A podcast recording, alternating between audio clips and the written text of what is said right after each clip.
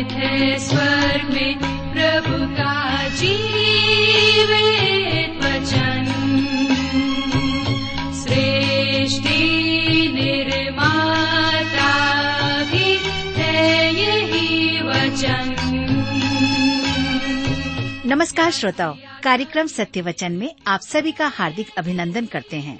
हमें विश्वास है कि आप सब आज का बाइबल अध्ययन कार्यक्रम सुनने के लिए तैयार हैं। आज से हम पवित्र शास्त्र बाइबल के नए नियम में से दूसरा थिस्सलूनिकियों नामक पुस्तक का अध्ययन आरंभ करेंगे। इस पुस्तक का मुख्य विषय है प्रभु का दिन और इसके लेखक हैं संत पौलुस। इस पुस्तक में संत पौलुस लिखते हैं कि प्रभु के दिन के आगमन के पूर्व कुछ घटनाओं का घटित होना आवश्यक है। विश्वासी जागृत हो और उनका विश्वास दृढ़ हो। परमेश्वर सब बातें अपने नियंत्रण में रखे हुए है और वह स्वयं भी कार्यशील है। जी हाँ, यही विचार विश्वासियों के लिए संतोषप्रद है। तो आइए श्रोताओं, अपने वक्ता के साथ आज के इस बाइबल अध्ययन में हम सम्मिलित हों, लेकिन इससे पूर्व मन की तैयारी के लिए सुनते हैं एक मधुर संगीत रचना।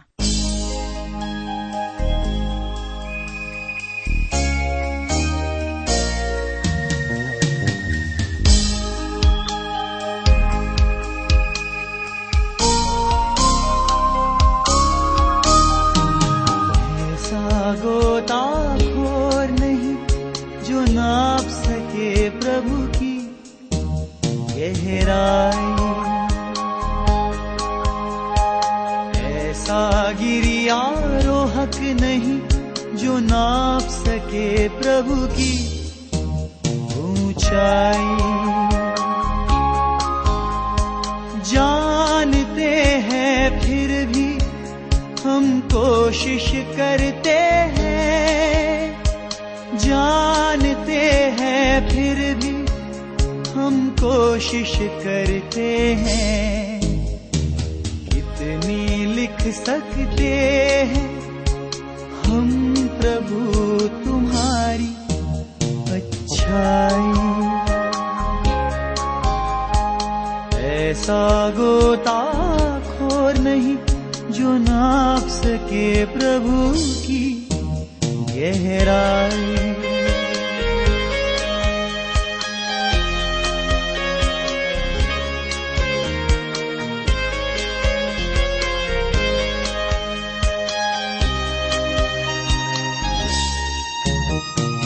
ऊपर बनाया अंबर, नीचे बनाई ये जमीन, लटकाए बिना सहारे चांद तारे कहीं रोशनी से अपने रोशन कर दिया। जहाँ मिट्टी उठाकर तुमने बनाया एक नया इंसान। ऐसा गोताखोर नहीं जो नाप सके प्रभु की गहराई। ऐसा गिरियारोहक नहीं जो नाप सके प्रभु की ऊंचाई। प्रिय मित्र, प्रभु यीशु के पवित्र और मधुर नाम में आप सबको मेरा नमस्कार। मैं कुशल पूर्वक हूं और मुझे विश्वास है कि आप सब भी परमेश्वर की दया से कुशल पूर्वक हैं और आज फिर से परमेश्वर के वचन में से सुनने और सीखने के लिए तैयार बैठे हैं। मैं आप सभी श्रोता मित्रों का इस कार्यक्रम में स्वागत करता हूं, विशेष करके अपने उन सभी नए मित्रों का भी जो पहली बार हमारे इस कार्यक्रम को सुन रहे हैं। मैं आप सबको बताना चाहता हूं कि हम आज से बाइबल में से दूसरा थिस्सलूनिकियों की पत्री का अध्ययन आरंभ करेंगे। जैसा कि आप जानते हैं कि पिछले अध्ययन में हमने पहला थिस्सलूनिकियों की पत्री का अध्ययन किया और आज हम दूसरी पत्री का अध्ययन करेंगे। लेकिन इससे पहले कि हम आगे बढ़ें, आइए हम सब प्रार्थना करें और परमेश्वर से आज के अध्ययन के लिए सहायता मांगें। हमारे प्रेमी और दयालु पिता परमेश्वर, हम आपको धन्यवाद देते हैं आपके जीवित और सच्चे वचन के लिए, जिसके द्वारा से आप हमसे बोलते और बातचीत करते हैं। पिताजी, आज जब हम आपके वचन में इसे सीखते हैं, हमारी प्रार्थना है कि आप हमारे प्रत्येक श्रोता भाई बहनों को अपनी बुद्धि, ज्ञान और समझ प्रदान करें ताकि जब आपके वचन को वे सुने तो निश्चित रूप से आपका वचन प्रत्येक के जीवन में कार्य करने पाए, उनसे बोलने और बातचीत करने पाए, हर एक प्रकार की बुराइयों से, व्यर्थ की बातों से, दुनियावी चिंताओं से आप उनकी रक्षा करें। यदि कोई बीमार है, निराश है, चिंतित और परेशान है, दबाव और तनाव में है, आप उनकी भी सहायता करें, उन्हें अपनी शांति प्रदान करें। आज के वचन के द्वारा आप उनसे बातचीत करें। धन्यवाद के साथ प्रार्थना अपने उद्धारकर्ता प्रभु यीशु के नाम से मांगते हैं, आमीन।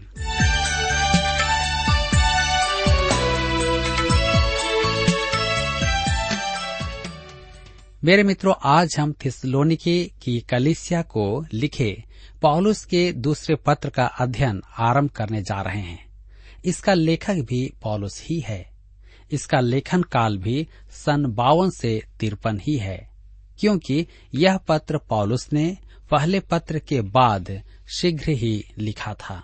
तो हम समय को देखते हैं जब पौलुस ने थिस्सलूनिकी की कलीसिया को दूसरा पत्र लिखा। उस समय वहां के विश्वासी अपने विश्वास में अभी भी शिशु अवस्था ही में थे।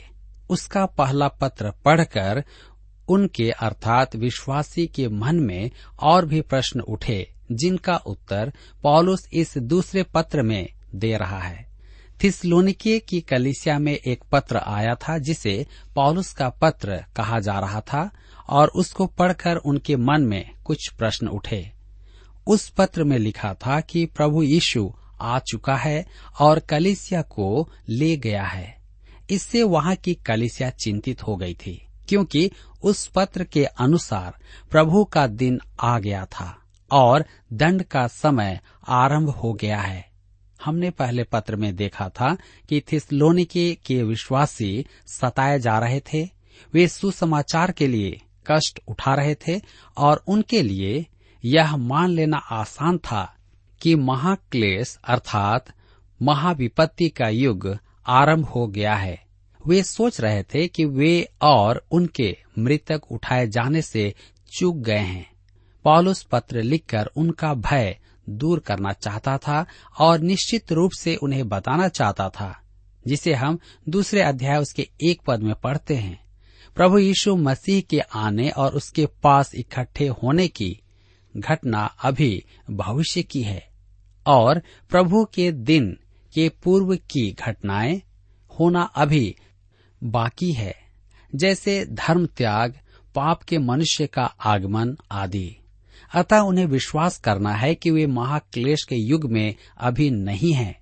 और तब पौलुस कहता है कि कलीसिया पूर्ण रूपेण धर्म का त्याग कर देगा। लूका रचित सुसमाचार अठारह अध्याय उसके आठ पद में प्रभु यीशु पूछता है, मनुष्य का पुत्र जब आएगा तो क्या वह पृथ्वी पर विश्वास पाएगा? नहीं, जब वह आएगा तब वह पृथ्वी पर विश्वास नहीं पाएगा। प्रकाशित वाक्य की पुस्तक इसकी पुष्टि करती है। अध्याय चार में कलीसिया उठा ली गई है और जो रह गया है वह मात्र एक तंत्र का ऊपरी कवच है, जिसमें भक्ति का रूप तो है परंतु सामर्थ का अंगीकार नहीं है। यही धर्म तंत्र प्रकाशित वाक्य की पुस्तक सत्रह अध्याय की वैश्या है, जो परमेश्वर के वचन का एक अत्यधिक भयानक चित्रण है। मेरे मित्रों, थिस्सलूनिकी के विश्वासी सोच रहे थे कि वे महाक्लेश के युग में प्रवेश कर चुके हैं, और उस समय से जितने भी विश्वासी सताए गए यही सोचते थे कि वे महाक्लेश के युग में थे। द्वितीय विश्व युद्ध के समय इंग्लैंड के कुछ रूढ़िवादी प्रचारकों ने निष्कर्ष निकाला कि महाक्लेश का समय आरंभ हो गया है और कलीसिया उसमें प्रवेश करेगी। मेरा एक मित्र प्रचारक मानता है कि कलीसिया महाक्लेश के समय रहेगी। वह तो यहाँ तक कहता है कि कलीसिया महाक्लेश में ही है। एक बार हम लोग अपने एक मित्र के साथ बाहर भोजन कर रहे थे। उसी समय कलीसिया और महाक्लेश का विषय उठा। वह फिर बलपूर्वक कहने लगा कि कलीसिया महाक्लेश के युग में है। उसने अपने विचार की पुष्टि में कहा, यदि आप हवाई आक्रमणों के समय इंग्लैंड में होते और रात प्रति रात भूमिगत स्थानों में अपनी कलीसिया के साथ होते और हर रात तनाव के कारण एक मनुष्य को मानसिक आघात पहुंचता और अगले दिन उसे गांव भेजना होता, तो निश्चय ही आप मेरे विश्वास को स्वीकार करते। तब मेरे एक दूसरे मित्र ने उससे कहा, यदि मैं आपके समान इंग्लैंड में हवाई आक्रमणों में होता तो मुझे पूरा विश्वास है कि मैं आप ही के समान सोचता। ओह, यही तो महाक्लेश है। परंतु युद्ध विराम के बाद मैं अमेरिका में अपने मित्रों के साथ भोजन कर रहा होता तो मैं अपने चुटकी काट कर पूछता, क्या यही महाक्लेश का युग है? यदि है तो चलता रहे कि हमें और अधिक अच्छा भोजन मिले। उसने घृणात्मक वाणी में कहा, आप मेरी खिल्ली उड़ा रहे हैं। मैंने उससे कहा कि उसकी खिल्ली नहीं उड़ा रहा था, वह मूर्खता भरी बात कर रहा था। मेरे प्रियो, बाइबल में महाक्लेश का वर्णन द्वितीय विश्व युद्ध से कहीं अधिक भयानक है। प्रभु यीशु ने इसका वर्णन ऐसे स्पष्ट शब्दों में किया है कि डरने की आवश्यकता नहीं और न ही अनुचित धारणा बनाने की आवश्यकता है। प्रभु यीशु ने कहा है कि वह समय ऐसा होगा जैसा आरंभ से अब तक न हुआ है और न भविष्य में कभी होगा। इसे हम मत्ती सुसमाचार चौबीस अध्याय उसके इक्कीस पद में पढ़ सकते हैं। पहला थिस्सलूनिकियों में कलीसिया को ले जाने के लिए मसीह के पुनः आगमन पर बल दिया गया है, जबकि दूसरे थिस्सलूनिकियों की पत्री में मसीह के पुनः पृथ्वी पर आगमन पर बल दिया गया है। जब वह आएगा तो न्याय अर्थात दंड देगा और पृथ्वी पर अपना राज्य स्थापित करेगा। इसे प्रकाशन कहते हैं। कलीसिया के उठाए जाने के समय उसके पृथ्वी पर कदम रखने की चर्चा नहीं है, क्योंकि वह पृथ्वी पर नहीं आएगा। पहला थिस्सलूनिकियों की पत्री चार अध्याय उसके सत्रह पद में वह स्पष्ट करता है कि हम प्रभु से भेंट करने के लिए झपट कर हवा में उठा लिए जाएंगे। यूनानी भाषा में झपट कर का शब्द हारपाजो आया है, परंतु प्रभु यीशु का प्रकाशन वह है जब वह पृथ्वी पर लौटकर आएगा और पृथ्वी पर अपना राज्य स्थापित करेगा। इन दोनों आगमनों के मध्य का समय महाक्लेश का समय होगा। मेरे मित्रों, हम देखते हैं पहला थिस्सलूनिकियों में हमने देखा था कि कलीसिया का उठाया जाना पुराने नियम का विषय नहीं है। वहाँ ऐसी कोई भी शिक्षा नहीं है। पुराने नियम के पवित्र जनों की आशा सांसारिक थी। वे अपने मसीह की बाट जो रहे थे कि वह आकर पृथ्वी पर अपने राज्य की स्थापना करे। वहीं इस पृथ्वी पर स्वर्ग होगा। स्वर्ग के राज्य का अर्थ है पृथ्वी पर स्वर्ग का राज्य।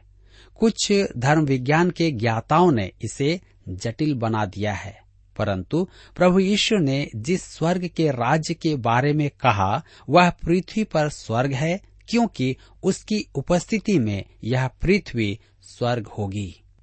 आइए हम आगे बढ़ें और दूसरा थिस्सलूनिकियों की पत्री अध्याय एक से आरंभ करें, जिसका विषय है विश्वासियों के वर्तमान कष्ट और अविश्वासियों का भावी दंड, अर्थात मसीह के आगमन पर। तो आइए हम देखेंगे प्रस्तावना। आइए आप मेरे साथ निकाल लीजिए दूसरा थिस्सलूनिकियों की पत्री एक अध्याय उसका एक पद। लिखा है, पौलुस और सिलवानुस और तीमोथियुस की ओर से थिस्सलूनिकियों की कलीसिया के नाम जो हमारे पिता परमेश्वर और प्रभु यीशु मसीह में है। पौलुस का सामान्य मित्रतापूर्ण अभिवादन जो वह कलीसियाओं को लिखता था और धर्म विज्ञान तथा आत्मिकता में किसी प्रकार कम नहीं था। अपने अभिवादन में वह सिलवानुस, सिलास और तीमोथियुस को भी सम्मिलित करता है। इन तीनों ने सुसमाचार के लिए बहुत कष्ट उठाया था। पौलुस और सिलवानुस फिलिपी के बंदीगृह में एक साथ थे। पौलुस, सिलवानुस और तीमोथियुस एक साथ थिस्सलूनिके को गए थे और बाद में पौलुस को उन्हें छोड़कर जाना पड़ा था। वह एथेंस में उनकी प्रतीक्षा करता रहा, परंतु उनके विलंब के कारण पौलुस कुरिन्थ नगर को आ गया था, जी हाँ, जहाँ वे उसके साथ हो लिए थे। उस समय पौलुस ने थिस्सलूनिकी की कलीसिया को प्रथम पत्र लिखा था और उनके प्रश्नों के उत्तर दिए थे, और हम देखते हैं कि पौलुस दूसरे पत्र में भी उनका उल्लेख करता है, जो उसके लिए भाइयों के समान थे। यदि पौलुस कुछ लोगों के नाम अपने पत्र में नहीं लिखता तो वे हमारे लिए तो अनजान ही रहते। पौलुस स्थानीय कलीसिया में विश्वास करता था और थिस्सलूनिकी की कलीसिया, जो परमेश्वर पिता और यीशु मसीह में है, उसने पवित्र आत्मा का उल्लेख नहीं किया, क्योंकि वह तो कलीसिया में ही था, विश्वासियों में अंतर्वासी था। पवित्र आत्मा ही उन्हें मसीही जीवन के प्रदर्शन और ऊंची बुलाहट के योग्य आचरण में सहायक था। उनका स्थान तथापि पिता परमेश्वर और प्रभु यीशु मसीह में था। मेरे मित्रों, इसका अर्थ है कि पौलुस प्रभु यीशु के ईश्वरत्व की शिक्षा देता था। पौलुस के मन में संदेह नहीं था कि प्रभु यीशु परमेश्वर का पुत्र है, अर्थात पुत्र परमेश्वर है। यूहन्ना रचित सुसमाचार दस अध्याय उसके सत्ताईस से उनतीस पद में प्रभु यीशु ने कहा, मेरी भेड़ें मेरा शब्द सुनती हैं और मैं उन्हें जानता हूँ और वे मेरे पीछे पीछे चलती हैं, और मैं उन्हें अनंत जीवन देता हूँ, वे कभी नष्ट न होंगी और कोई उन्हें मेरे हाथ से छीन न लेगा। मेरा पिता जिसने उन्हें मुझको दिया है सबसे बड़ा है और कोई उन्हें पिता के हाथ से छीन नहीं सकता। इस पहले पद में आपके पास ईश्वरत्व के दो हाथ हैं, जो प्रभु यीशु और पिता परमेश्वर के हैं। यह कलीसिया का स्थान है। थिस्सलूनिकी की कलीसिया वहाँ पर थी। मैं आशा करता हूँ कि आपकी कलीसिया भी वहाँ होगी। कलीसिया का नाम इतना महत्वपूर्ण नहीं है जितना कि आपका और अन्य विश्वासियों का प्रभु यीशु मसीह में होना महत्वपूर्ण है, और यही बात स्थानीय कलीसिया को महत्वपूर्ण बनाता है। मेरे प्रियो, पवित्र आत्मा सच्चे विश्वासियों में अंतर्वास करता है और उसके सामर्थ्य के द्वारा मैं और आप अपने पड़ोसी में प्रभु यीशु को प्रकट कर सकते हैं। समाज में, नगर में, राज्य में और संपूर्ण विश्व में परमेश्वर आधारित जीवन का प्रदर्शन कर सकते हैं। पौलुस इस पत्र की प्रस्तावना में थिस्सलूनिकी की कलीसिया को यही कह रहा है। आगे हम देखेंगे दूसरा थिस्सलूनिकियों की पत्री एक अध्याय के दो पद में लिखा है, हमारे पिता परमेश्वर और प्रभु यीशु मसीह की ओर से तुम्हें अनुग्रह और शांति मिलती रहे। ध्यान दीजिए, अनुग्रह और शांति। सुसमाचार में ये दो शब्द बहुत ही महत्वपूर्ण हैं। पहले अनुग्रह आता है। परमेश्वर के अनुग्रह को अनुभव करने का अर्थ है आपका उद्धार हो गया है। इफिसियों के पत्र दो अध्याय उसके आठ और नौ पद में लिखा है, विश्वास के द्वारा अनुग्रह ही से तुम्हारा उद्धार हुआ है, और यह तुम्हारी ओर से नहीं वरन परमेश्वर का दान है, और न कर्मों के कारण, ऐसा न हो कि कोई घमंड करे। जी हाँ, आप परमेश्वर के पास एक पापी के समान आते हैं, जिसके पास उसे देने के लिए कुछ भी नहीं है, और उससे सब कुछ आप प्राप्त करते हैं। तब आप परमेश्वर के अनुग्रह का अनुभव करते हैं। परमेश्वर का दान अनंत जीवन है। आप दान के लिए कुछ नहीं करते हैं। यदि आपने परिश्रम किया तो फिर वह दान नहीं है, वह पारिश्रमिक है, वह आपके द्वारा उपार्जित वस्तु है, मजदूरी है। परमेश्वर आपको शाबाशी नहीं दे रहा है कि आप बहुत अच्छे संडे स्कूल के विद्यार्थी हैं। उद्धार आपके लिए, नरक जाने वाले पापी के लिए अनंत जीवन है, यदि आप प्रभु यीशु में विश्वास करें। जी हाँ, यह अनुग्रह है और सबके लिए है। शांति, परमेश्वर के अनुग्रह का अनुभव पाकर आपको शांति मिलती है। शांति सबसे कोमल तकिया है, जिस पर आप रात में सो सकते हैं। आपको जब पाप क्षमा का बोध होता है तब आपके मन में शांति आ जाती है। मनोवैज्ञानिक चक्रों से नहीं, परामर्श से नहीं, परंतु परमेश्वर हमारे पिता और प्रभु यीशु मसीह से आती है। यह अलौकिक है। यदि आपको शांति नहीं है तो आप उसे पा सकते हैं, क्योंकि यह मसीह को ग्रहण करने वाले पापियों के लिए एक दान है और यह सबके लिए है, चाहे आप कोई भी क्यों ना हो। यदि आप चाहते हैं कि आप शांति प्राप्त करें, पापों से छुटकारा प्राप्त करें, तो आप प्रभु यीशु पर विश्वास करें। हम आगे देखते हैं विश्वासियों का सताव और उसके फल। तो आइए आप मेरे साथ पढ़िए दूसरा थिस्सलुनीकियों की पत्री एक अध्याय उसका तीन पद। लिखा है, हे भाइयों, तुम्हारे विषय में हमें हर समय परमेश्वर का धन्यवाद करना चाहिए और यह उचित भी है, इसलिए कि तुम्हारा विश्वास बहुत बढ़ता जाता है और तुम सबका प्रेम आपस में बहुत ही बढ़ता जाता है।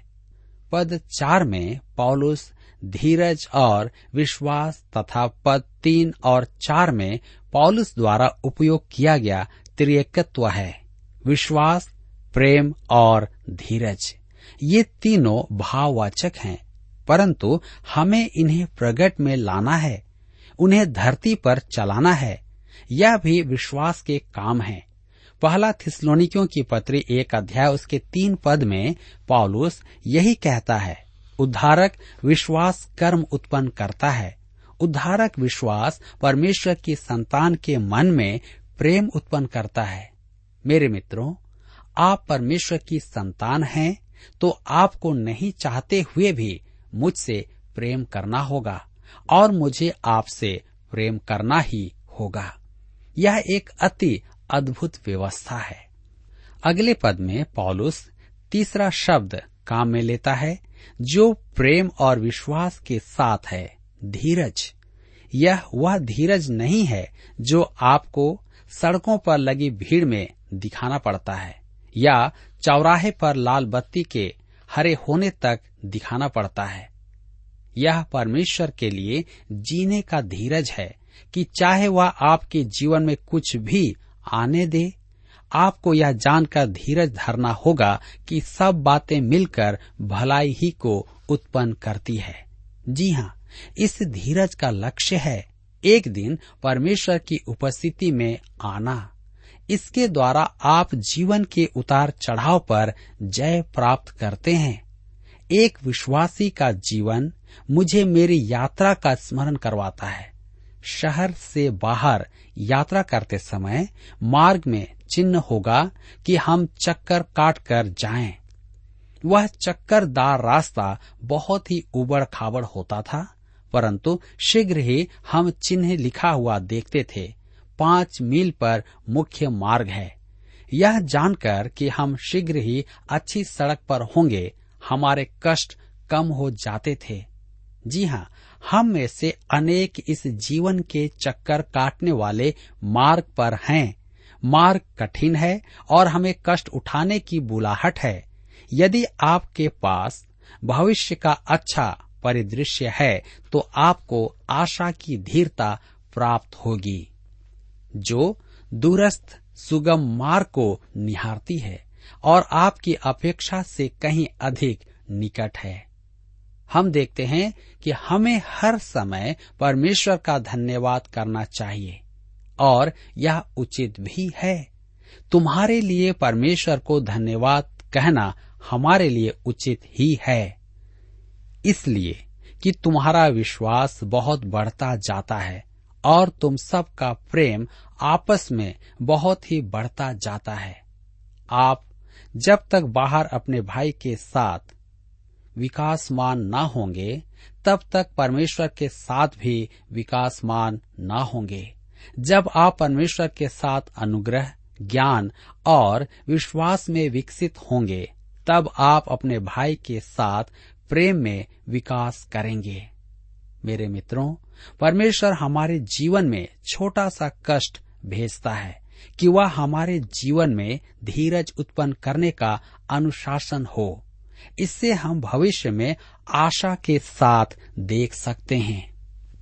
हम में से प्रत्येक विश्वासी के लिए यह आवश्यक है कि हमारे अंदर धीरज हो। आज कई परिवार में छोटी छोटी बातों को लेकर के झगड़े होते हैं।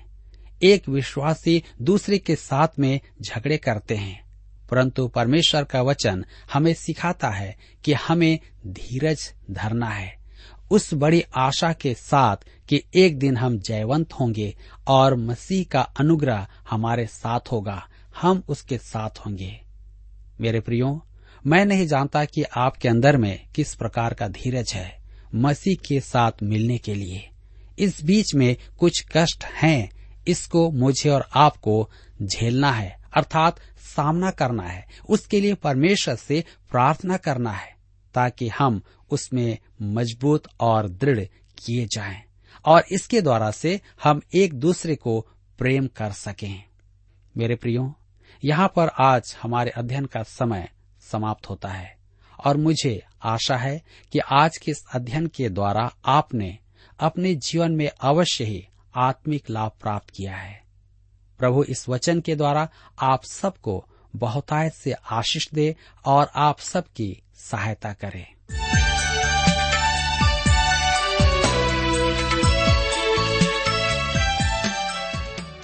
प्रिय श्रोताओ, अभी आप सुन रहे थे बाइबल अध्ययन कार्यक्रम सत्य वचन। हम आशा करते हैं कि आज के इस कार्यक्रम से आपको आत्मिक लाभ मिला होगा। यदि आप परमेश्वर के बारे में और अधिक जानना चाहते हैं तो हमारे पास नया नियम एवं पवित्र शास्त्र बाइबल उपलब्ध है। इन्हें प्राप्त करने के लिए आप हमें इस पते पर लिख सकते हैं। कार्यक्रम Satya Vachan, T W R, post box number चार तीन एक शून्य, नई दिल्ली एक एक शून्य शून्य एक नौ। पता एक बार फिर सुन लीजिए।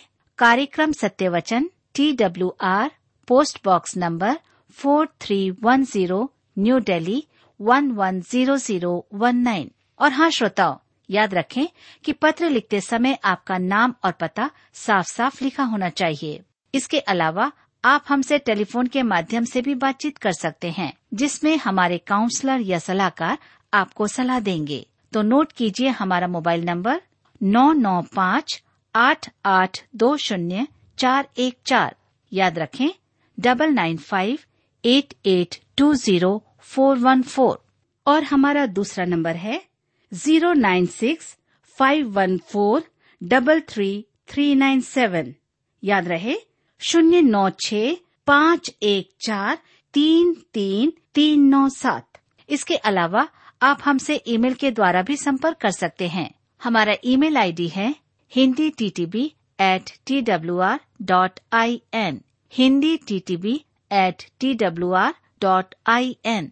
श्रोताओ, इस कार्यक्रम को आप हमारे वेबसाइट रेडियो आठ आठ दो डॉट कॉम पर भी सुन सकते हैं। इस वेबसाइट रेडियो आठ आठ दो डॉट कॉम के बारे में अपने मित्रों को भी सूचित कर दें।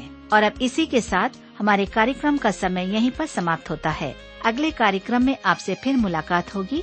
तब तक के लिए हमें आज्ञा दीजिए। नमस्कार। खाली थी सबकी झोली, प्यार से तुमने भर दी। गुलशन में फूल खिले, पावन हुई धरती। शांति का संदेशा चारों ओर जा बसा।